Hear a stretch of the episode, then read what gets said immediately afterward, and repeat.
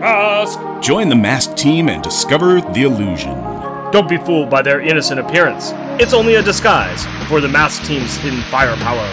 Join Matt Trakker as he converts the Thunderhawk sports car to a flying fighter. Just in time to meet the Venom. Switchblade as it becomes a supersonic jet. Collect all the exciting masked vehicles and discover why illusion is the ultimate weapon. Boulder Hill playset Rhino, Switchblade, Thunderhawk, Condor, Jackhammer, Gator, Piranha. Action figure and mask included with each vehicle and playset.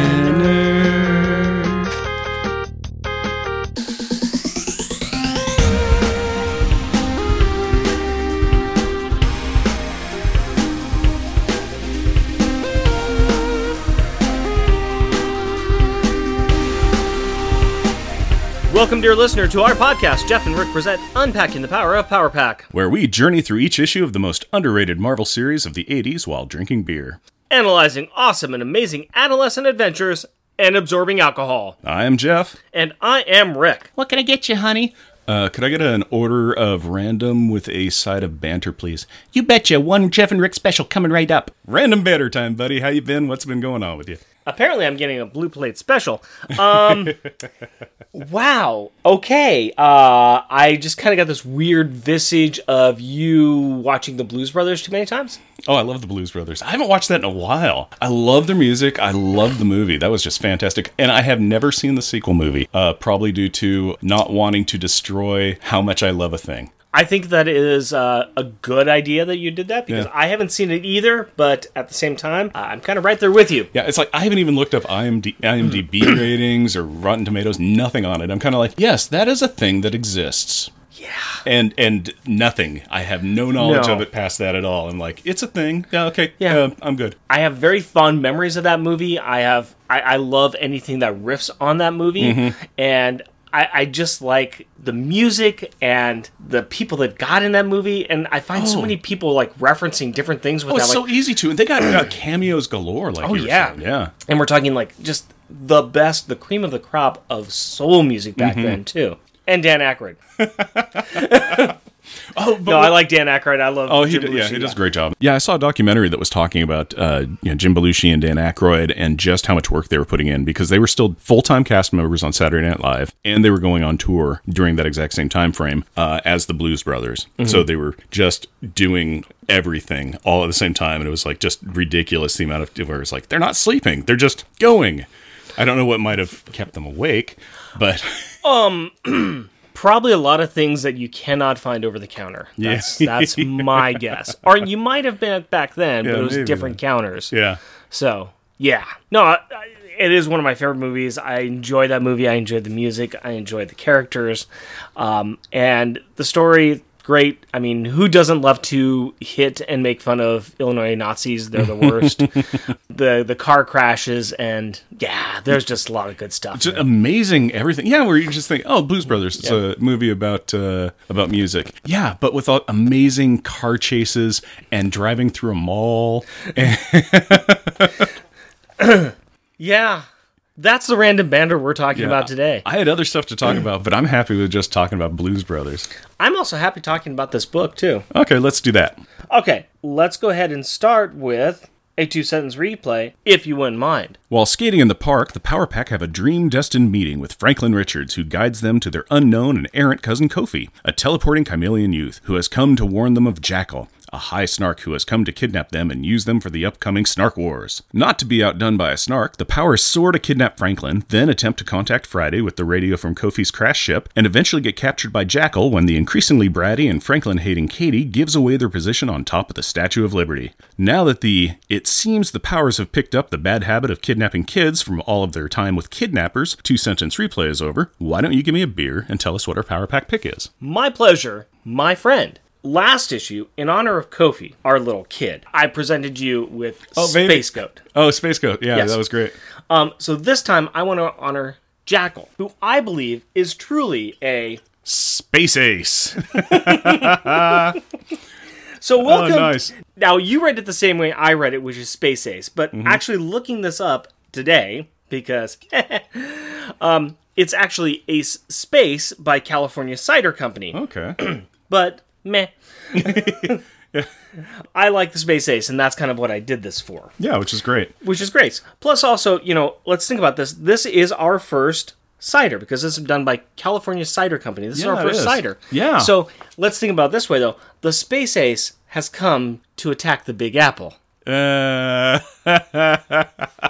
you, You like that? you are so proud of yourself I, right now. I am so proud of myself on that one. that is a great tie-in. yes, Jackal is a space ace because he is one of the very few high snarks, uh, which means he's an ace. Yep. And he's from space. And uh, yeah, they're gonna come attack the Big Apple, which is what ciders are made out of. And Rick is so clever. I am he's pumping so his fist in joy. so clever. So yes, uh, there is a little thing up there if you want to read that. oh yeah. Okay. Here, let's see. I'll trade you here. Okay, I'll do this one. At a cantina on a star in a planetary system far, far away, the surviving beautiful sister takes a hit on a hookah pipe and listens for insider information. Who makes the best cider in the universe? Space. It is out of this world. Off of the internet, 6.9% ABV unfiltered cider. On their website, they actually have this nice little story or an explanation, I should say, about what Jeff just read. Our Facebook fans were polled and overwhelmingly chose this most recently launched bloody orange flavor. This unfiltered edition of Ace is to honor the owner, Jeffrey House's wife, who played Brea Tonnika in the cantina scene in the original Star Wars. Her picture is featured on the bottleneck. This limited edition cider comes in a clear bottle so you can see the vivid orange hue. Ace Space Bloody Oranges, out of this world. That is super, super cloudy. Kind of grapefruity. Kind of tart in that. Uh, I like grapefruit, but Yeah. it, this does have a tart grapefruit kind of flavor to it. But that is super cloudy. You cannot see through that at all. It's a- it's a that mixture- blocks the light. That's great. Yeah, it's a mixture of the orange and um and apple cider. It's good though. I like it. No, it. that's tasty. Yeah, it's very nice. It's a very, very nice one. And since you're just coming off a cold, the orange, the blood orange in here, and the apples, this is like a fruit salad. Oh, exactly. This is a fruit salad of uh, Rick's like, well, you need orange juice, so that you need that vitamin C. So here, have a blood orange cider. Exactly. Vitamin C with a little bit of cyanide. Yeah. and now, the opening credits, if you please. Power Pack, issue number 17, December 1985. Snark Attack. Hey, wait a minute. They said last issue that this was going to be called Snark Hunt, but the title here is Snark Attack. Snark Attack. It's time for a mo- Stop, stop, stop, stop, stop, stop. Family friendly. Remember, Right. Continuing. Credits. Writer Louise Simonson. Artists June Brigman, her last issue until the holiday special at the end of the series, and Bob Wiacek. Colorist Glynis Oliver. Letterer Joe Rosen. Editor Carl Potts. Editor in chief Jim Shooter. Featuring Power Pack. Alex Power, aka Gee, oldest Power sibling, increases and decreases the gravity of objects he touches. Julie Power, aka Lightspeed, second oldest Power sibling, flies very fast, leaving a rainbow trail behind her. Jack Power, aka Mass Master, second youngest Power sibling, controls his molecular density. Katie Power, aka the Energizer, youngest power sibling, disintegrates matter, turning it into energy which she can expel into power balls. Guest starring Franklin Richards, son of Sue and Reed Richards of the Fantastic Four. He can have dreams that show him the future. Kofi, the alien Kymellian cousin of Power Pack. He can teleport. Jackal, the high snark, son of Queen Marad, wants to capture Power Pack for reasons. And Jarvis, the much abused butler of the Avengers. Ellis Island. There, on the mighty Hudson River, in the New York harbor, stands the Statue of Liberty, welcoming all immigrants to this great country. The magnificent lady is patient and kind. and is currently hosting at least two illegal aliens at this very moment. Yeah, you're not lying. Jackal has his tractor beam turned on and is mega mating Power Pack, Franklin Richards, and Kofi into his ship. But they are resisting, like the legendary heroes that they are. Actually, they're holding on to the crown for dear life with no idea what to do. Like the legendary heroes that they are. You do remember whose fault this is, right? Yeah, Katie. She just had to yell to show up Franklin, which caught the High Snark's attention. So, how are they going to get out of this fine mess? Well, the kids all remember the last time they victoriously fought the Snarks. They had no idea how to use their powers. This time, they know how to use them and they are feeling ready for action. Jackie shows his cocky attitude and clouds up, ready to deal with this situation. Hey, it's sucking me up. Why? The Snark's tractor beam didn't work on my cloud form before. Kofi explains, again, that this ship is set to deal with the powers and their powers. Kofi also explains that he knows what to do as Kymellians are builders, and he is very knowledgeable about snark ships. And true to his word, Kofi teleports up to the cockpit, sucker punches Jackal, Bop. and turns off the sweeper ray. Click. and is given the back of Jackal's hand as a reward, Whacked. Power Pack is free now, and it's time for some offensive offense. leaving the battling Bickersons, aka Katie and Franklin, on Lady Liberty's crown. You kicked me. You fell on me on purpose. Did not. It is just like listening to Don Ameche and Frances Langford, if they were kids, and this was the 40s. The flying members of the team soar up to meet the aggressive alien, preparing to save Kofi, and they are met with a bubble. Yeah, this super special spaceship spews a sphere at the super siblings. Alex determines that this may be a thing and directs the others to split as he slowly float flies away. So, so, slowly. There's no sound effect here, but I feel there should be a pop noise as the bubble forms around the mighty G-force. Jackal scoops up the bubblicious Power Boy and receives a glancing Powerball to the side of the ship for his troubles. Returning the favor, Jackal launches another bubble, this time aimed at the Energizer. Something Katie reminds Franklin to call her as they start running from the weaponized ball. We're not including the ongoing sniping the two youngsters are constantly slinging at each other because it does not stop. Shut up or I'll slug both of you. Lightspeed flies down and grabs the disputing duo, speeding away from the pursuing bubble. As Jack and Julie continue to impressively evade, they discuss their situation, summing it up thusly 1. Their Smart Ship Friday might be coming to help them. 2. Julie is getting really tired of carrying and listening to Franklin and Katie. 3. Katie is being even more of a brat. 4. Jack has an idea. Jack's idea is to fly into the subway station, diving down the thin stairs, causing the bubble to get stuck in the entrance. Look at the big brain on Jack. Yeah, he seems very pleased with himself. Good thing they have successfully escaped. Nothing can touch them now. Shaka boom. Possibly a big blast from the snark ship through the roof. Because lasers. Remember, Snark ships have lasers in their standard arsenal, and that the bubble gun is an aftermarket add on. Kids fly through the station and into a South Bronx express train just as the doors close. Did you notice they flew over the turnstiles past a ticket seller and a sleeping homeless person?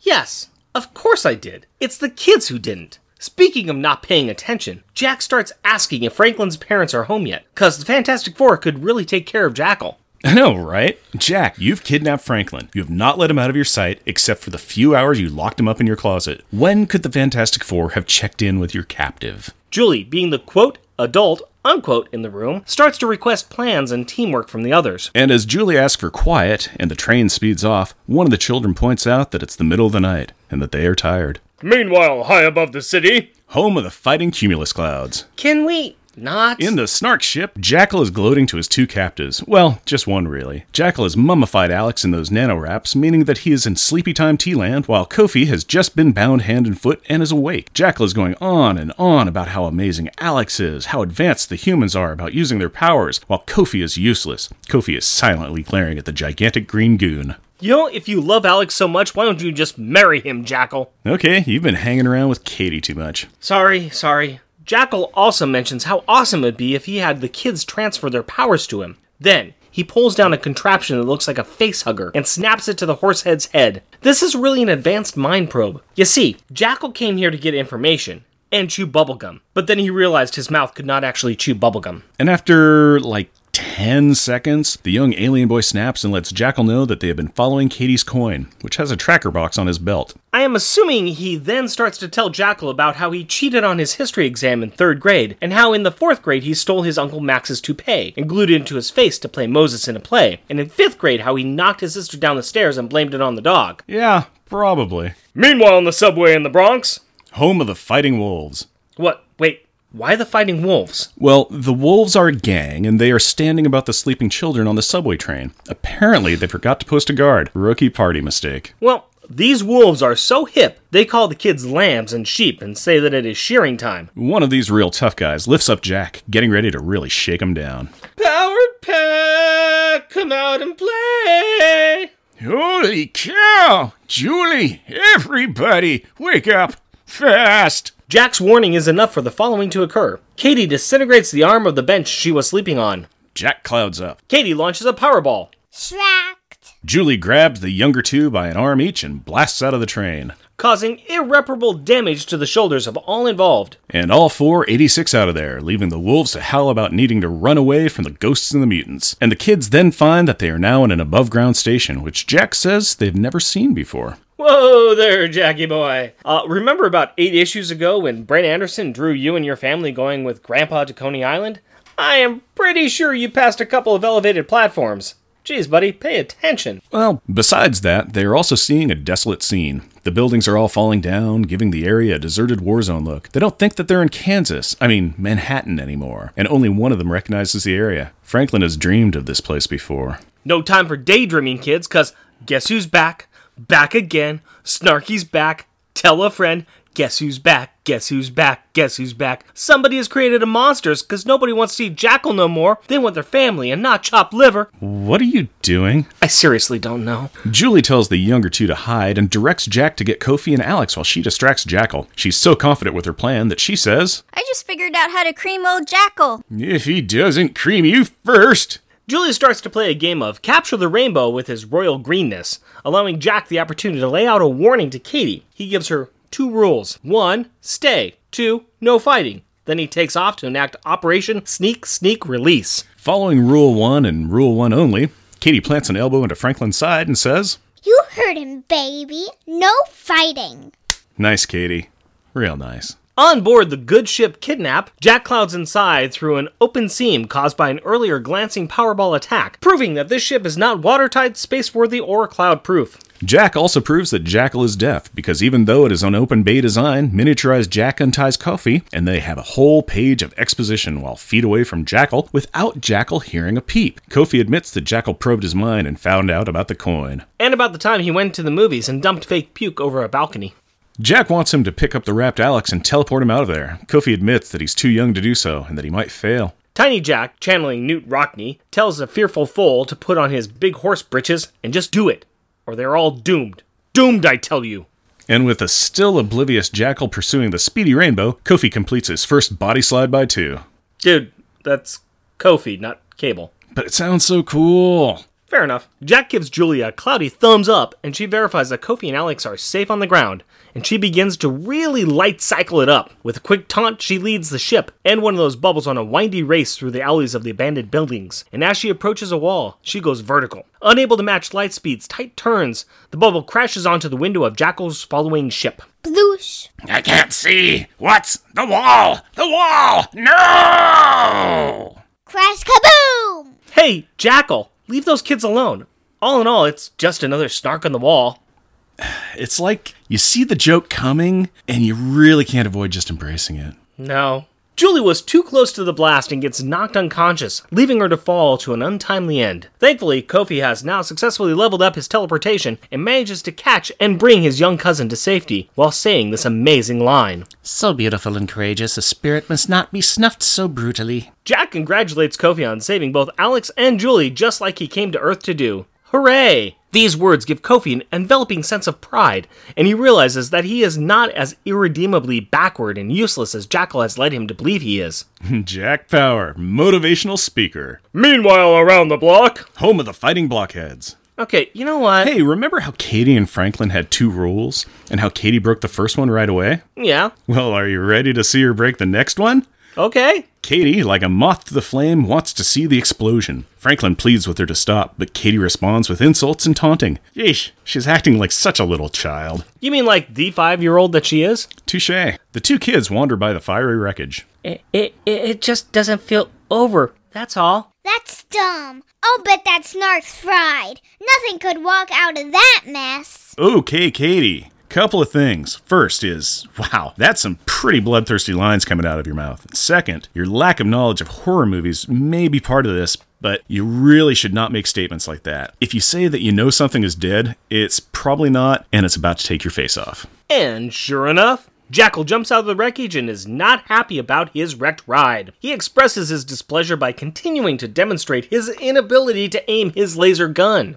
Cacao. Needless to say, Katie and Franklin make like a tree and get the heck out of there. Around the corner, Julie and Alex are recovering and being tended to by Kofi and Jack. They hear the laser fire and correctly assume that the evil exotic extraterrestrial escaped. Then they remember that they are a party of six, not four. And definitely not a party of five. Hmm. Jack flies out to find the missing munchkins, who have crawled in a window of an abandoned building. Katie has switched the target of her anger from Franklin to herself, basically telling Franklin to blame her for Jackal chasing them. So, improvement? Well, it is her fault. Great, now you're gonna blame her too. Outside, Jackal is using his GPSR to zero in on the coin Katie is still carrying. And you just keep on blaming her. When Jack recycles an oldie but a goodie. Not so fast, dog breath. Let's see how you like being clobbered by the 60 pound Jack Hammer. Are you done? He likes it very well, thank you very much. Jack either missed his mark or the big snark is living up to his hype, because we are shown the tiny Jack standing on the flat snout of the alien, with the snark's left hand coming up to flick off the annoying child. Yeah, oh. Flip, crash. Massmaster is down for the count, sprawled out on a pile of bricks. An easy target, even for Mr. I can't hit the side of a barn jackal. Too bad Energizer shows up to distract the destructive degenerate. No, leave him alone, you stupid monster. Stract. Kitty's distraction works. Now Jackal is after her and Franklin again. Hooray! I would call it a lateral hooray. While running, Franklin gives Energizer a compliment and laments the fact that he has lame powers. Apparently, his parents, you know, those people with superpowers, they think powers are bad for kids. Hypocrites. They then start to wonder how Jackal keeps finding them. Katie remembers Kofi mentioning there's a tracker in her coin and deduces that this is probably the source of their troubles. Not bad, kid, but as she tearfully is about to throw it away, tearfully because it is her special coin, Franklin stops her and tells her about an idea he has based on a dream that he's had. He wants the coin so Jackal will chase him. He wants Katie to help him set a trap to catch Jackal. He thinks they can do it if they work together. All right, Franklin, you can carry it, but I still hate you. Nice. Real nice, Katie. Franklin starts to enact his plan by politely offering the interloper an opportunity to partake in an agreed upon discussion of varying points of view in a peaceful domestic setting by saying, Snarks are crybaby, tattletale sissies, and Jackal's the biggest baby of all. Indeed. Yup, that'll do it. Mr. I am not playing your game sidestepped the trap and has grabbed Frankie by the cuff of the pants, just like in Frankie's dream from Fantastic Four issue 282. Franklin is begging for Katie to fire, but she doesn't want to. She's afraid of hurting Franklin. Never fear, Lightspeed is here. Julie zooms down and snatches the tot from the Snark's grasp, leaving the Energizer with a wide opening to unload an energy blast. Stract. Yarg! After a great light show, the whole group of six look on as a knocked out Snark lies motionless on the ground. Hooray! As they start to wonder what to do now and how to keep Jackal subdued, Friday shows up. Double hooray! By the stars, I have found you. Friday is amazed to see Lord Kofi and doubly amazed to see that they took down the high snark jackal, and triply amazed that Julie would wash the uniforms. Come on, Julie, get it together. So they're trying to figure out what to do with Jacko before he wakes up, and they have to go through this whole song and dance all over again. Alex gets an idea to wrap up the offender with the neurofibers he was in to keep him asleep. They all agree that this is a swell idea and make it so. Friday follows up with the cold storage solution. He's gonna stick the lizard in the frozen Arctic location they have snake eyes in, forcing the snark to hibernate. This is starting to feel a little bit Dexterish. They're really piling up the bodies. It's a little different than that, as instead of a kill room, they have a hibernation chamber, and instead of keeping a slide mounted blood drop as a souvenir, they have an ever increasing collection of childhood traumas to remind them of their past adventures. Later, after Friday fixes their uniforms and tells Julie that they are hand wash only, they stop in Central Park so the kids can try to sneak Franklin back into the Avengers Mansion. Because I'm sure that's an easy place to sneak people into. Franklin is looking pretty down. The adventure is over, and now he has to go back to his boring life of living in the Avengers Mansion as the son of the Fantastic Four. Must be rough. We don't know how he manages. Well, as Doctor Doom and Gloom Pants is sulking off to the side, Katie is whispering to Friday. After checking with the rest of the team, Friday pulls out a new uniform, this time in red with a symbol that I always interpreted as a keyhole with an eye in it. Uh, explain that. Well, Franklin can see into the future or present through dreams, and he is also about to show another cool wrinkle in his power in future issues. He basically is a sneaky spy who can watch what others do, kinda like spying on them through a keyhole. Franklin puts on his new duds and silver boots and is quite proud of himself, even after Katie gives him the superhero name of Tattletale. Hey, Frankie likes it! And he and Katie start play pushing each other while calling each other dumb and laughing and smiling. You know, Alex, we may have just made a terrible mistake. The kids then fly Franklin back to the Avengers Mansion. Home of the Avengers. Don't you mean home of the fighting Avengers? I wasn't doing a bit there. Oh, okay. Well, the home of the Avengers is probably surrounded by police cars and SHIELD agents trying to gather as much information as possible about the missing child of Sue and Reed Richards. Nope, it really doesn't look like any of that has happened. The kids swear Franklin to secrecy about their powers and say goodbye. Alex also gives Franklin some advice, saying that he should not be afraid of using his powers. To take over the world! Well, yeah, I mean, no. I mean, it was actually a really pretty sweet moment. He says that he shouldn't be afraid to use his powers, but that he might want to use them to stay out of trouble sometimes as well. We leave this issue with the very worried Jarvis answering the door and picking up his lost charge. Franklin says that he was chasing after a dream, but he found it, and now he is back, and he is a big boy, and he wants to be called Frank. I'm sorry. Listen here, little Lord Fauntleroy. You have been gone for about 24 hours. Your name is Mud. You are not going to see the light of day for a while. The Avengers have got to have a supervillain cell in there somewhere, and you, sir, are the new occupant. Next issue, from the pages of Secret Wars 2, The Beyonder. Actually, the issue is called Curse, but whatever. Actually, between this issue and the next, the pack shows up in Secret Wars 2, issue 6, for like a minute. So, next episode, we'll touch on that very special issue. But we won't talk about why every time Death shows up, we have to call him Dave. What? Uh, Never mind. There you go. That's an issue. That is an issue. You know what surrounds this issue? The Power Pack packaging. And advertisements. There's like three, for every cover, there's three advertisements Fair enough. back, back, and front, back. Front ways, back ways, inside out, front ways, and back ways. okay, we have got an issue here, and um, we will see, or the last art that we'll see for a while from June Brigman. Yeah. Thus passes June Brigman, Lord of Power Pack. Yes, one of the two creators One of of the two Power creators. of Power Yeah. Pack. Yes, we, we do have a nice issue cover here. We've got something that looks right out of the book. Oh, yeah. That is basically exactly a scene that it, almost exactly the scene that happened. Right. Uh, so what we've got here is we've got Jackal holding up Franklin by his cuff of his pants, upside down, kind of shaking out the change. Yep. yeah, he's lunch moneying. He's, he's lunch moneying him. Uh, Franklin looks very, very scared, and we have Katie coming up, and in the background, there's kind of uh, the, the the wall of a building looks like it's been demolished, partly demolished. And we have Katie running up, and she's firing off two power balls that are about to hit Franklin in the back. Um, I, I think they're actually supposed to hit Jackal, but yeah. well, you know, it's Katie stuff. They zip and zag. Yeah, they zip and zag. Once again, we have not all of Power Pack shown on the cover, and this time we only have well, we have At the two time, members. Katie, yeah, at the yeah. time Katie, but now we have two members of Power Pack, Katie and, and Franklin. But no, this is classic June Brigman art. Uh, we're gonna miss her art. We're gonna miss how she draws the kids. Yeah. she even draws Franklin much better than June, than, than Byrne drew, drew Oh. Franklin.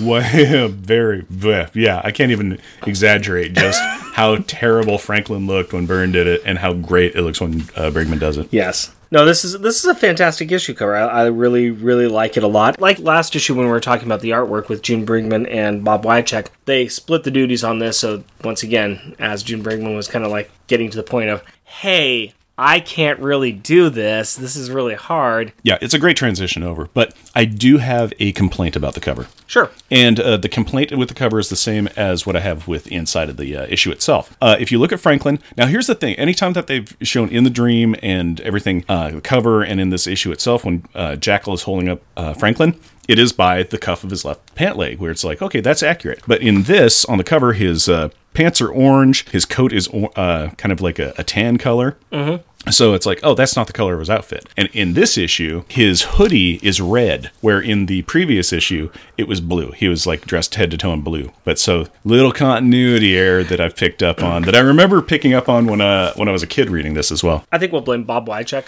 Okay, we can do that. because I'm I'm gonna I, I'm guessing he was the inker on it. Okay. I'm not just sure the- who yeah. the inker was. it's, it's we, it's- we've it's- read it. I can find out. Yeah, but for the cover, for Oh. the cover. No, so, no, no. so, uh, yeah, no, we aren't gonna blame anybody. Yeah, it's no. just a continuity Yeah, thing. it, it, it, it's it's a tiny little bit of nothing. It changes nothing in the issue at all. It's just Yeah. it's just one of those things where I'm like, hey, that's not quite right, but it's still super accurate. I Yeah. mean, it was like it was still a hoodie. It was just a red hoodie instead of a blue one, and blah blah blah. Doesn't matter, but it was the thing I noticed. Speaking of Franklin, though, Mm-hmm. uh, let's talk about him, the new fifth Beatle of Power Pack. Yep. Yes. Yeah. So okay, so we are officially saying he's got a costume. He's a Yes. member of Power Pack. Yes. He can now be part of the uh, best of, worst of. Yes. Yes. School- yeah, And and, detention, and, yep. and I'd also I'd also like to say, even though Kofi doesn't necessarily have a, a uniform, well, he does. He's got his Yeah, well, Kymellian yeah. uniform, but he is also technically part of Power Pack at this Yeah. point in time. Um, I still am kind of like on the fence about Friday. Friday is setting in, setting in, but Yeah. Well, they also send him into space, into the bottom of the ocean Yeah. and rivers and stuff. So Not necessarily. I, I, let's for for our purposes, we'll go ahead and say we can use any of the six. We can Yeah. use you know Kofi and Franklin and the And original the Power four. Kids, yeah. And then uh, it's like on our Patreon page, our $1 thing is uh, the Friday level where it's like, you are a valuable member, but sometimes we forget about you. Who That'd be Friday. I'm excited about this because I know that there are kind of looking ahead. This is kind of the period of time where I started collecting Power Pack. Mm-hmm. Once we get a little bit closer to when the Mutant Massacre and Power Pack crossed over with Mutant Massacre, I, I know that might have been one of my first issues of Power Pack. You know, I think that might have been one of mine as well, actually. But- and I'm gonna have to see with the uh, bags that I have them in because it's like, hey, from Pegasus Comics, which doesn't exist anymore. I've got uh, you know the price stickers on there. Like this one is uh, on the cover of the issue is a 65 cent comic, and I know I picked it up for 90 cents. So I'm out a, a crisp quarter. I was looking at that issue recently because I wanted to kind of refamiliarize myself with what happens in it. Mm-hmm. And as I was looking at it, it seemed really familiar because they're playing with Franklin and they're kind of they're, doing different things. And Franklin's over at their house at that time, and I was like something kind of clicked in my head. Like, yes, this is the period of time I remember. I always remember Franklin kind of being part of the team, even though mm-hmm. he wasn't one of the actual Power Kids. So it's kind of neat to see him there again and revisit how my feelings on him are going to be. So far, I'm liking him and I it'll be interesting to see how I how it goes forward. I think I'm actually going to like him more than I did in the past. Well, I know in uh, you know a little bit of spoilers, but I know in my uh, you know the past two issues, he's you know he's been top of the chart for me. So yeah, spoilers. Spoilers. We kind of mentioned the Secret Wars, and I think we are going to talk about it a little bit more next time, next issue. We'll get into the very brief appearance that they have with uh, the Beyonder in Secret Wars. Power Pack showing up in Secret Wars number six really takes off directly from this issue because when they knock out Jackal and Katie blasts him with his with her Energizer beams, he's holding his laser gun at that time. And when they wrap him up, they never mention the laser gun. Jim Shooter used that as kind of the impetus for Power Pack showing up in the next issue because the laser goes missing, Franklin has a dream, and Power Pack has to go out to find the laser gun and deal with the repercussions. And it only takes him about a page because it's Secret Wars 2, and, you know, plotting and any good writing is not is not synonymous Why bother with it when you can just move on? Right. but going back a little bit to Franklin, I think it is kind of cool to see him playing with other kids, and I think this is something that's really kind of neat and really and makes sense for how they use him mm-hmm. going forward. Because you see him as an only child. And I know that with my daughter, and you might see this with your Oh, daughter yeah, in the future. to. As much as our daughter loves us, she also loves playing with other kids. Oh yeah, and no, I know No, I've got two neighbor girls. They love seeing Aurora, but anytime we go outside and uh, Aurora hears them playing or something, she's all squeal and just goes running to him. Yeah. So- There, there's something about just being with other kids and playing with other kids. And I think that that is something that Franklin is really going to want. I mean, that's what he's kind of saying at the end of the issue. He is sad to go back to the Avengers Mansion and the Fantastic Four, even though it's the Avengers Mansion, Yeah, well, Fantastic Four. It's one of those things that that sounds a lot cooler than it probably is. Because Right. think of it, it's like these. He's surrounded by adults that are constantly going on missions and have a lot uh, larger pressing things uh, with their assorted love lives and uh, dependency issues and whatnot than to deal with a five year old or a four and, just, four and a half year old. Just because he's close friends with Thor and Captain America and Iron Man doesn't mean that they play with him all the time. Exactly. Yeah. So- sure- I bet Thor probably you know like tolerates him a bit. Will like send him to go get his mead, and Cap Cap probably does play with him. 'cause Sure, Cap, you know, 'cause he's Cap's like- a good Cap's guy. Cap. Yeah. Yeah. And then Tony, uh, there's probably a little notification where anytime Tony maybe plays with him, Jarvis is like, uh, Mr. Stark, if you could just maybe go somewhere else.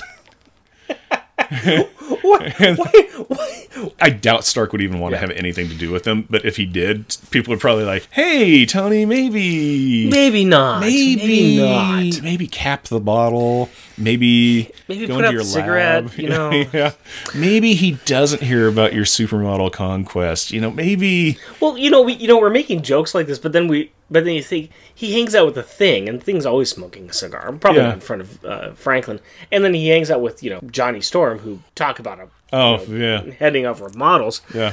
Anyways, albeit that it's a chance for him to have a normal life. It's a chance really for him is. to be with normal kids, quote unquote. Yeah, it's the the quote unquote normalcy of the kids. And here's kind of the thing too is, you know, Jim Powers is a scientist. He's Yeah. actually respected in the community. He's he's kind of a known name. You know, it's like Kitty Pryde is taking a physics course from him. So uh you Yeah, know, it was awesome. yeah, which was a really great little aside. But yeah, so probably when Reed Richards is like, "Oh, hey, that's cool. I could talk to your friend's dad." That does happen, which is awesome when it does. And it's probably going to be like, "Oh, somebody that's kind of on my level." But at the same time, it's like, "Now here's the child reader version for you, Jim." Other thing I wanted to bring up is Jackal. We have this great supervillain. Mm-hmm. Taken him down, and unlike other superheroes, well, most superheroes don't kill their villains really, but you know they don't have Batman's Arkham Asylum. yeah. They don't have the raft. Yeah. But they do have a freighter that they've put up in the North Pole that they've already stored one lizard type alien. Yeah, they've got What's pol- the second one? they've got polar bears for guards. Why not? What could Why not? possibly go wrong? you know what? It's a great stopgap. Yes. Uh, it gets rid of the problem, possibly permanently. What are the repercussions? Well, you know what? You think? Do you think that the high snark jackal is going to be missed? You know, maybe just a lot, and hmm. that means that more people are going to come looking for him.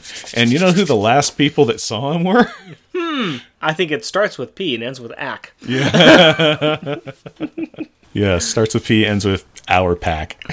Jackal is a great villain. Yeah, oh, Uh, he's- and and he was actually you know somebody that they could be afraid of. Yeah, he was competent. Yes, unlike the wolves. Well, okay, here's the deal. Okay, you're a gang of three tough, uh, you know, whatever, adolescent adult Sure. gang members, and you're going to shake down kids in what really looks like onesie pajamas. You guys are just scum. You're also scraping the barrel because Yeah. how much cash do you think they got? Yeah, I'm going to take your. Uh, your There's some real nice moon boots you kids got Yeah. there. It'd be a real shame if somebody stole them. I mean, they're too, way too small to fit me.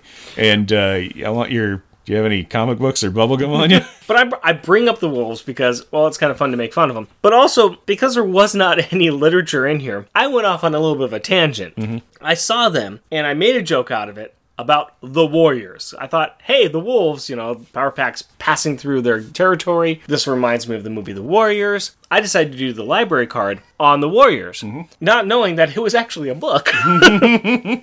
So, huzzah me! The Warriors is a novel written by Sol Yurick, and it's also a 1979 American action thriller film, and that was based upon the book. The book is based upon Anabasis, and that's a book of the ancient Greek professional soldier and writer Xenophon.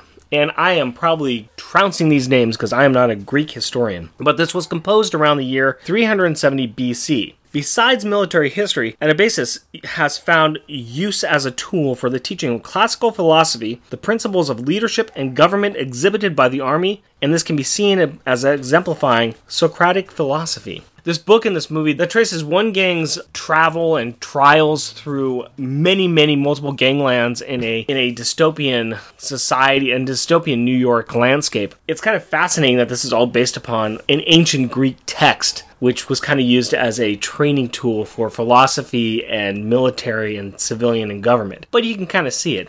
For those of you who are not familiar with the Warriors movie, and the book stands to this pretty well, there is this one char- centralized character who has decided that he is calling a peace meeting with all of the gangs together, and he wants to try to get all the gangs to come together and work together to Basically, forming an army. yeah, to to get these gangs together to form an army to go after kind of the rest of civilization. Kind of a cool idea, and he's starting to get them on side. Can you dig it? From the movie. Yeah, here's the lines you will know from the Warriors. Yeah. Can you dig it? And- And, And Warriors come out and play. So during this meeting, the central figure he gets shot and killed. All the blame is put onto this one gang, and they're seen kind of as a weak gang. Now they got to get back to their home turf, which is all the way through New York City and onto Brooklyn, and they've got to get through all of these other turfs that are controlled by other gangs that are after their that are trying to kill them. The movie and book all revolve around their tribute their trials as they go through and, and try to survive the night. But it's a uh there is some parallels between that and what what's going on here. It's not really a gang that's after trying to kill Power Pack. It's just one snark, but they do run into other gangs. so I know that this was probably nowhere near Louise Simonson's thoughts when she wrote it, but I just thought it was kind of funny that as I was looking at this and making a little joke, I was able to come across some very interesting information about a movie that I kind of like Yeah. and books that are based upon deep philosophical thoughts. That's what I got. I mean, it's not a scientific corner, but it's what I got. No, but but it's the corner of a gangland that everybody was in. Yes, it, yes, it It's their little corner of uh, South Bronx. South Bronx Expressway, the Wolves territory. If you're passing between 33rd and 39th Street, that's Wolves territory. After that, I guess you're fine. Hey, little lambs, come out so we can cheer you. All right, as Rick said, Science Corner. So, uh, we're in Science Corner, where I'm going to explain some sciencey stuff. And in this issue, we had Jackal shooting some uh, power dampening and trapping seeker bubbles at the Power Kids. And when he was doing this, Jack was even like, "What's he doing? Blowing soap bubbles at us?" Now I have no idea what these so- what these you know soap bubbles were made out of or how they worked, but it did give me an idea, and you know partially in thanks to hey Jack for saying soap bubbles. So the idea is that we can talk about the science of soap bubbles. A soap bubble is a thin film of soapy water. The film that makes up the bubble has three layers. A thin layer of water is sandwiched between two layers of soap molecules. Each soap molecule is oriented so that its polar, or hydrophilic, head faces the water, while its hydrophobic hydrocarbon tail extends away from the water layer. No matter what shape the bubble has initially, it will try to become a sphere. The sphere is the shape that minimizes the surface area of the structure, what makes it the shape that requires the least energy to achieve. A bubble gets its color from light waves reflecting between the soap film's outer and inner surfaces. The distances between the layers get smaller as the water evaporates, making the colors change. Bubbles can also reflect what's around them, like the faces peering at them. Now, to why bubbles pop. Other than being poked or landing on something sharp, bubbles pop when the water between the soap film surface evaporates. To note, when it's cold, these molecules take longer to leave. If you blow a bubble in a calm winter day, a bubble can even freeze and last for several minutes before it wisps away.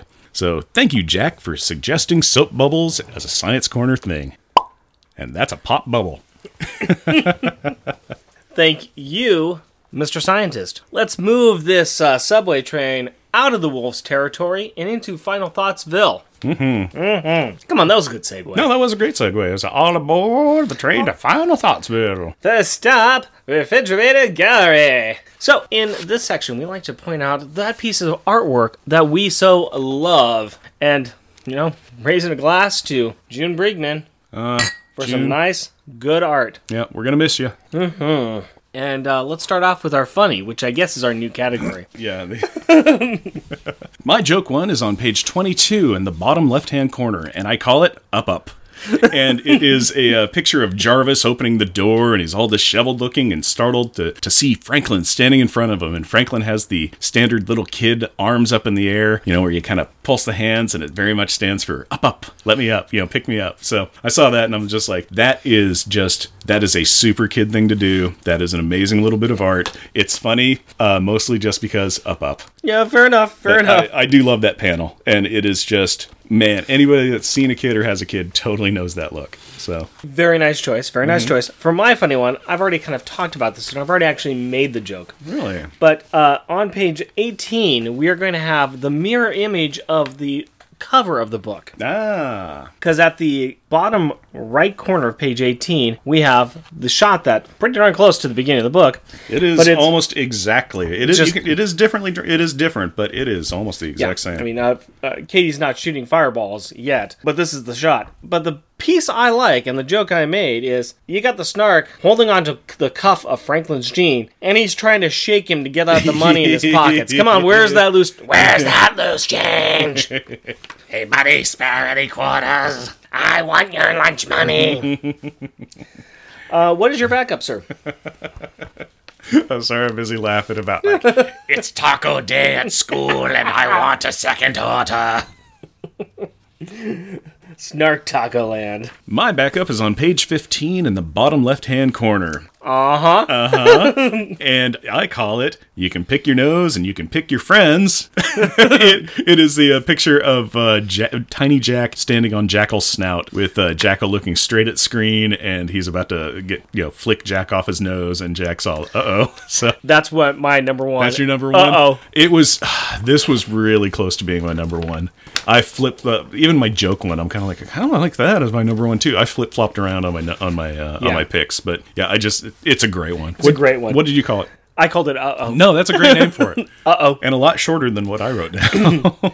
My backup was on page 12, and it's the bottom of page 12, and it's Julie getting the uh, getting the explosion of oh, yeah. the ship, and she's flying backwards, and it's a great shot, and it's It is. crash kaboom, because that's in the center of the explosion, and you see her flying backwards. It's just very very cool. I mean, you just you can feel the pressure. Really, Yeah. it's it's, It's a- really it's a- nice. Yeah, that's a hit. Yeah. No, that that's a good one. And again, another amazing art issue. Yes. It really, really is. What was your top one? My top one is on page 14, and it's the upper right hand corner, and I call it Unsurvivable. And this is where uh, Katie and Franklin are standing in, front of the downed, burning Snark ship, and Katie's all, nothing could walk out of that mess. And inside that mess is uh, a burning outline of Jackal with his eye glowing, and Franklin's all, you know, front lit, so his back's all in shadow. It just looks cool. It's super metal. I'm just trying. I'm just trying to think that I can pick out the ones you want. It's, I like the neat lighting ones. Yeah, it's the ones where there's a, a definite shading or Yeah. light issue and less color. It seems that way. I Yeah. think you're right. Yeah, it's just I don't know. I saw again great art throughout Mm-hmm. the issue. This I just thought looked really cool because it's the scary monster coming out of the flames. Yes. It's the Terminator moment. It's just everything about it's really neat. Good, good choices all around. Even though you stole mine, Stole your number one, stole my number one. We do that from time to time. And I kind of hate you, Mister Boogerhead. oh, you, oh, oh you. oh, oh! That means that we are in rubber glue land. Yes, we are, Yes, we breath. are. I think we're gonna have the same number one. We might have the same number one. I'd almost put beer money on it. I'm the one who buys the beer. I'd be willing to let you put my, more money on it for me. double or nothing, Rick. Well, actually, double or the same double. Well, let's start off with the backups first. Yep. My backup is on page three and is the center panel. And I'm attributing this to both Jack and to Julie because uh, this was the scene where uh, Jackal has fired one of his trapment balls at him, and Alex is all, uh, "This is going to do something. You guys got out of here. I'll take care of myself. Go, go, go, go, go." And they're all kind of like, "But you know, you can't." And he's all, "Do what I said, Jack. Move it now!" And it shows the rainbow zipping one one way, and a thought bubble coming out of it, or a word bubble is bossy, and the cloud zipping another way, and the word bubble coming off screen is Grouch. So No, that is- bossy and Grouch. Not to mention that is actually a really cool shot. Oh, it it is. And this goes back to your science corner with the reflections. yeah. and, and followed up with the next panel where the where the bubble is coming right on top of Alex right before it hits him. Yeah, it's got the big And distorted the Alex on distorted. Alex head. Yes, no, those are good good calls, and I like that one. I would like you to move forward to page 16 Mm-hmm. And at the top, we have Katie, who uh, is shooting a powerball over and trying to distract our high snark, and she lets out a No, leave him alone, you stupid monster. so stupid monster, a Yeah. stupid monster. Yeah, Stupid Monster's a good one. Now, there were some great burns in this. Honestly, for the best uh, insults and everything, it goes to Jackal because he is just. He is just owning the mic the entire time, especially to Kofi. He's just like, oh, you're pathetic and weak. You know what? Why do you guys value the humans so much? You've given them up to us twice already, and now a third time. But it's it, but it's it's not really doing insults. He is just tormenting. tormenting. Yeah. There's a difference. Yeah. Okay, you've got beer money writing on this. What page? All right. Oh boy. Let's see if you're gonna have to pay yourself twice. First place, page 18. Yeah. Franklin. you want to Yep. say it? Snarks are crybaby, tattletale sissies, and Jackal's the biggest baby of all. Yeah. There you go. That is all of oh, them. Oh, it is everything. That's it. Franklin, Franklin drops it. Yeah. Dropping the mic. Yeah, he just drops the bomb big No, no, time. no. He's You all- are complete. There, there's nothing else it could be. It really. Yeah, it was it was the win. There's some you know, hey dog breast. There's all sorts of stuff in here, but it is it's very much Franklin. Just like here's a bunch of words. Each one of them is mean. Yeah. in, in like a four year old sense, you know, Speaking of the good, good kids. and the bad bad kids. and the bad bad kids. Although I will say this, I, I we don't have an automatic winner for the worst kid this time. I don't No. think we do. Uh, no, not really. I kind of I know who I'm going with, but Yeah. I mean, even with the best kid, it's just kind of like, yeah, if if like if we cut one of them out, it could go Yeah. anyway. And Yeah. with the bad kid, I'm still gonna say it's Katie. Yeah, okay. Yeah, I mean, I, Katie's kind of an obvious one because of Yeah. Mm-hmm. how mean she is to, to Franklin. This time around, it's there's a little bit more give and get on Yeah. this. I still think that for, for myself, I think Katie has some redemption at the end. at the end. And and because of that, I kind of had to him and Han. I actually removed her and I put Alex. Alex, Yeah, I again thought about that, but here was the here was the only problem. Alex wasn't really a bad kid. He just didn't He do got anything. sidelined. He got sidelined fast. On page three, he got sidelined, and then he was out until Near the end, yeah, then- like page eighteen or something. and and that's where I was at. Is that I ended up dinging him and sending him to detention because he was Mister. I'm not here right now. page twenty is where he comes back. Yeah, So I just it's because he just was a movable piece and he was out of the picture, which was kind of nice because it gave Julie a chance to really step up as leadership, and I think she did a good job with that. no, her and Jack went back and forth. They Yeah, each, they- they, they each both- came up with ideas. They each uh, went and rescued people. They, yeah, they they were all doing stuff. Yeah. So and it's just because of that that I just I just didn't like Alex. I understand why you went with Katie though. I and I, but I also see you know where it's just like he did a self sacrifice where he was like, "You two got to get out of here. I'll take care of myself." And he was like, "I'm gonna get caught, but you guys got to go." I, I think that Yeah. he probably could have he could have been pulled away by by one of the other kids and would have been fine. Yeah, there's that. But then they wouldn't have any reason to try and go, you know, get Kofi up onto the ship or have Jack go rescue. There, you know, there was a lot of the story that would be cut out if Alex uh, hadn't been captured. So, but yeah, right. it was it was it was a trade up on who the bad kid was. Uh, I'm still gonna stick with with uh, Katie. You Sticking with Alex, Mm-hmm. Yeah. absolutely acceptable. Both I think were are very good choices. And I think you chose Franklin as your winner, right? Oh, what are you? A prognosticator? You kind of you kind of drop your card there. Do you have a tattletale ability? No, no, you- no. But I know if I got him on Reed speed Richard? dial. Yeah, Are you Reed Richards' unknown older child. Why do you think Franklin's the best? He just was. He was fantastic. Uh, he was okay. So he was fighty with uh, Katie, but that's kind of expected. Uh, but also, you know, it's just he kind of knew what was going on. You know, it's like Katie is in tears, getting ready to throw away her tracker coin, and he's like, "Wait, no, don't throw it away. Give it to me." We can set a trap. I'll put myself in the line of, of fire, and that way you can get this monster off our tail. Uh, you know, it's like we we, we just got to work together. Come on, let's do all this. So it was just I liked I liked Franklin a lot, especially in these two issues. He's just like this awesome kid, and yeah, it's kind of like he knows what's going on. He kind of he's making plans, you know, kind of on the fly, but kind of based off of stuff that he had seen in his dreams. I just like Franklin quite a lot. I liked I liked Franklin a little bit more in the last issue. Um, this one I ended up giving mine to Jack. Hey, yeah, Because- I- I- well, again, if uh, I think I might have said it, but if I didn't, if Franklin, we weren't going to count him, Yeah. I was going to give it to Jack. because Jack had multiple good ideas. Mm-hmm. His his speech that he gave to Kofi Oh, to yeah. bump him up, Yeah. that was a thing of beauty right Yeah. there. It's like, come on, man, you've got this power, you can do it. I mean, he was like he was a little Jiminy Cricket He there. was, like we said, Jack Power, motivational speaker. Yes. So no, I just- again, Jack, fantastic Yes. choice. Yeah, I think that Jack did a did a really good job this time around. And yes, he was still being himself and little snipes here and there, but still, him and Julie worked great together. Oh, they were being a really good team. you know, we chose different ones all the way around, but That's okay. ooh, we have a rainbow. Oh, we do. Uh, We've got six characters now to choose from, yeah. but I mean, yeah, exactly. Yeah, we've got a we got a full table. yeah, we got a full table. We Mm-hmm. got a full table being meaning that we have chosen different people for each one of our areas. Yeah, that doesn't happen very often. Does not happen very often.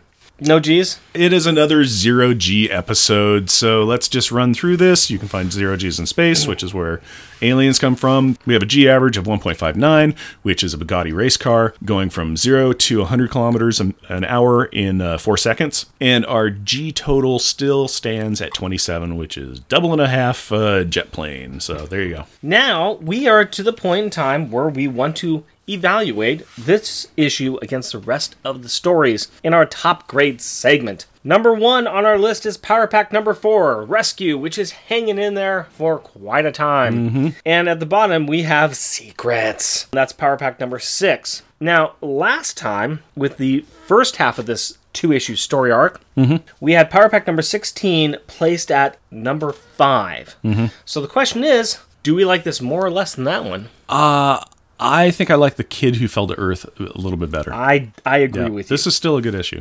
And I know that last time we also were talking a lot about whether or not uh, the kid who fell to earth should really be above number six, which was power play. And we were having Mm-hmm. is the real- very first issue. The very first issue. I think in this case, I'd still like power play more than I like this one. I could go with that. But um, Do you like it better than Fireworks then, which is the baseball one? you know what? I'm going to say yes. Yeah. I'm going to say yes because I think that this is uh, fireworks is a really nice one-off story, Mm-hmm. but I, there are still some issues with it. I think there are still some. Well, there's, again, there's I a couple think- little clinks that are in there. There's that. I also think we're making it. We put a lot more into it than might have been there. It's a really good story. It's a- yeah, it's a good story. and I and I've got no problem where it's at in, in the list. I think that this is still more well put together Yeah, yeah. I would uh, rather read this one uh, than uh, Yeah. than Fireworks again. So yes, we are going to go ahead and say that this is going to be the new number 7 Mm-hmm. There we go. There we go. There we go. That brings us to our final thoughts on this tasty, tasty Space Ace cider. Our first cider that Yeah. we have here. It's- I still consider ciders beers. It's a beverage. It's alcoholic. I'd put it in a pint glass and drink it. Yeah. Yeah. I can go to a bar and order it yes. and have. Here's my way of describing why I consider this to be a beer. It's not a beer, but I, why I consider it to to fit into our category of drinking type of microbrews and things like that is um, if I can record this on Untappd, it counts. Because everything is untapped. yes. I, I try to look for things that are going to fit and some fun things, and I have found a couple of ciders that are going to work with this. There are times I'm going to not lie to you, our faithful listeners, that it is hard to find things that match up. Yeah. I work hard on it, mm-hmm. and I, I like having a few ciders in here. Plus, I think it's kind of nice to try different things. Yeah. That being said, how would you rate this? I let me let's talk a little bit about this because I have noticed one thing. I know that there's some people that really are cider fans. There is a camps of people who like sweet ciders and more natural sour or tart ciders. Yeah, and- and this is a sweet cider. Um, this is very very sweet. It's almost a little too sweet for me. I like sweet. Mm, I like sweet a lot. Uh, I like this quite a little bit. Uh, I for me, this is definitely in the four four and a half category. Where are you gonna land on? Oh, four. I like this one, um, but as I'm getting a little closer to the bottom, I think that the amazingly for me even the sweetness is overpowering it a little bit. Okay. I don't think this is. I really like it. I'm enjoying the flavor. It's got. It does have grapefruity tones Yeah. to me. It kind of you know it has a little bit of a dry finish. So when you smell it, it does have you know it has a little bit of the. Uh, you know, a little bit of that kind of fermentation Yeah. nose going on with it and everything as well. Really liking it. Don't know if I'd just sit and crack them open all day long. Yeah. I would definitely have one. Yeah, I think I think your four is good for you. Yeah. I think for me, I'm going to go for three and a half. Okay. Like I said, this is a good one. I I would recommend this in a mm-hmm. heartbeat. Still, it's just that if your taste is more towards the the unsweetened tart one, stay far away from this. All right. Now we're to kids' perspective, and that's where we ask a question or premise of the book to Rick's seven year eight year old. caught myself there. His eight year old daughter, and we get her opinion on the book. So, Rick and Carrie, take it away. Well, hello, Carrie. Hello. How are you today? Good. This is a fresh new day, everybody. Very fresh. Very fresh. We aren't doing like multiple recordings in a row, are we? No, we're not. No, No, no, no, no, no, no, no. we can't be doing that. No way, no way. No way. but we're going to be talking about Power Pack Pack. 17, right? Yes. Okay. What'd you think of this one? What what's uh how'd you like this one compared to the other ones? Well, I like how Katie started liking him. Ah, yes, that's been bothering you, hasn't it? Yes. Yes. And now they like each other, right? Finally. She finally started to like him. How did she how did she come to start to like him? So Katie, she um, she's been like, well, I was the youngest first. Uh-huh. Now she sli- seems like, has this all been happening because because of me? Yeah, she's been kind of figuring that out, hasn't she? And she realizes that a lot of times it's her fault, right? Yeah. Yeah? Mhm. Compared to her brothers and sisters. because she realized that it was her attitude and the way she was treating Franklin that got her got them all into this mess, right? Yeah. At the end, not only did she kind of say she was sorry, but what else did she do? She told Friday that that Franklin should be part of the team. That was pretty nice of her, wasn't it? Yeah. And look, he has his own thing, Majiggy. His own what? Costume. Was that on his chest? I don't know. You probably don't see this that often because in, in old houses, doors used to have these keyholes on them. Oh. And people used to be able to look through the keyhole and see people in a room. And it kind of was a way that people would spy on each other. They'd look through the keyhole and see people. You don't see that on a lot of doors nowadays. So that's kind of like a keyhole with somebody looking through it. That's kind of like his powers, where he kind of spies on people. Yeah? Yeah, but I thought it should be a thinking bubble. Why do you say that? Because he has special dreams, and a thinking bubble would suit dreams. That is a very interesting thought, Carrie. I like that. That's a very good idea. Wait, maybe it should have the keyhole, and then instead of the circle, there should be like like a little cloud. Like a thought bubble? Yeah, Then it would be mixed together. That's not a bad idea. Is there anything else that you really, really liked about this issue? Jack finally found a way to be useful.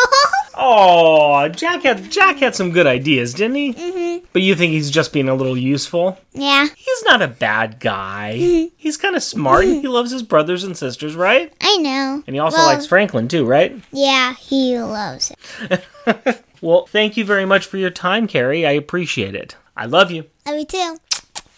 Shut up time. We'd like to recognize those listeners that take time to leave us reviews, say nice things about us on social media, go to our webpage, on Facebook, Al Sedano, Jeff Polier, Keith Baker, and Gary Key. On Twitter, Malcontent79, Scott Slangword, Secret Wars and Beyond, Ed Veroci, Tim Price, Greg Rougeau, R&D Adventures, Alexander, Warlock Thanos Podcast, Xenozoic Xenophiles, Nethead, Talking Alpha Flight, Ryan Daly, Gal Walks Into a Comic Shop, Fractal, Craig McNichol, Keith Baker. Special mention to Zawiza for listening to us while raking leaves.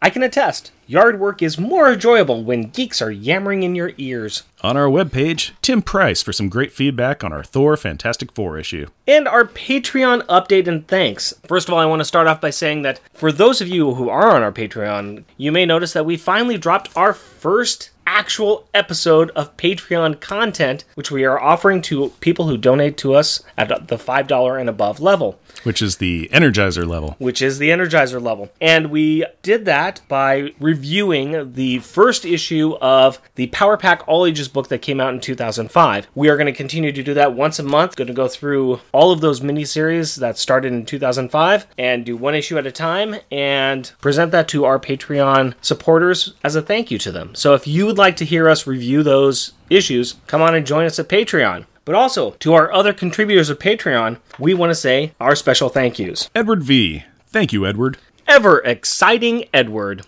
Char L. Thank you, Char. Cheerful and charming Char. Tim. Thank you, Tim. Truly terrific and terrifying Tim. Gonna guess he was Mephisto. yes. Yeah. For those who want to hear the final wrap up of the Mephisto miniseries, please head on over to Resurrections and Adam Warlock and Thanos podcast for episode 87 Ring of Fire. This is the after party roundtable discussion about how this all came about and our final thoughts. It was a lot of fun, and I had a good time hanging out with those guys. Why weren't you there? I was busy. I went over to my mom's place and helped her do a lot of uh, work around her I'm house. sorry. I, I apologize. I have to stop you. All I'm hearing is excuses, excuses, excuses. well, it's because I run with a more dangerous crowd than a bunch of podcasters. I run with my mommy. Touche. Jeff and Rick Present is a bi weekly self produced podcast recorded in front of a live studio audience in Portland, Oregon. If you would like to interact with us through the magic of the internet, you can do so through Twitter at Jeff Rick Present, our Facebook page, Jeff and Rick Present, our email address, Jeff and Rick Present, all one word, at gmail.com, or at our website, jeffandrickpresent.wordpress.com. And as we mentioned above, if you would like to support our show, we are on Patreon. You can find us at patreon.com. Jeff and Rick present, all one word. Please rate and review us on iTunes or Stitcher. Tell your friends about us, or share your love for us on social media. And as always, we want to thank the wonderful women in our life my wife Cindy and our daughter Carrie. My fiance Hillary and our daughter Aurora. We, love you. And we want to wish everyone a happy holiday. And a Merry New Year. Until next time, and in honor of Stan Lee, who, when we recorded this, passed away about a week ago. Excelsior! Our theme music is 80s Action by Kevin MacLeod at Incompetech.com and is licensed under Creative Commons by Attribution 3.0 license. Also featured is Mask's theme song, MIDI version by Self Destruct Boy, who granted permission for its use. Kenner! Kenner! Kenner! Kenner, Kenner, Kenner! Just in time to meet the Venom. T- the Venom. TM. TM. and into a South Bronx Express. Bronx? Bronx? South Bronx Express. Tron. It was You the do- worst do thing. I ever did. It was the worst thing. And everybody started puking on each other. Wait, and everybody was. Wait, wait. I want to hear this. I want to hear this. We're gonna like this kid. yeah. Pure it is, man. Oh, no. Tiny Jack, channeling Knute Rockne, tells the fearful fowl to put on his big horse's breeches. Full. Katie's line drop. Friday is amazed to see Lord Lurd. Lurd? Lurd Curfy. Lurd Curfy. Yeah. Er, my gird, it's Lurd Curfy. Oh, Jesus. that takes you back. I'm sorry. Listen here, little Floored Flatter. Mm, wow. Fauntleroy. Fauntleroy. Fauntleroy. Hi, Daddy. Hi, Carrie. did you read the book? I did.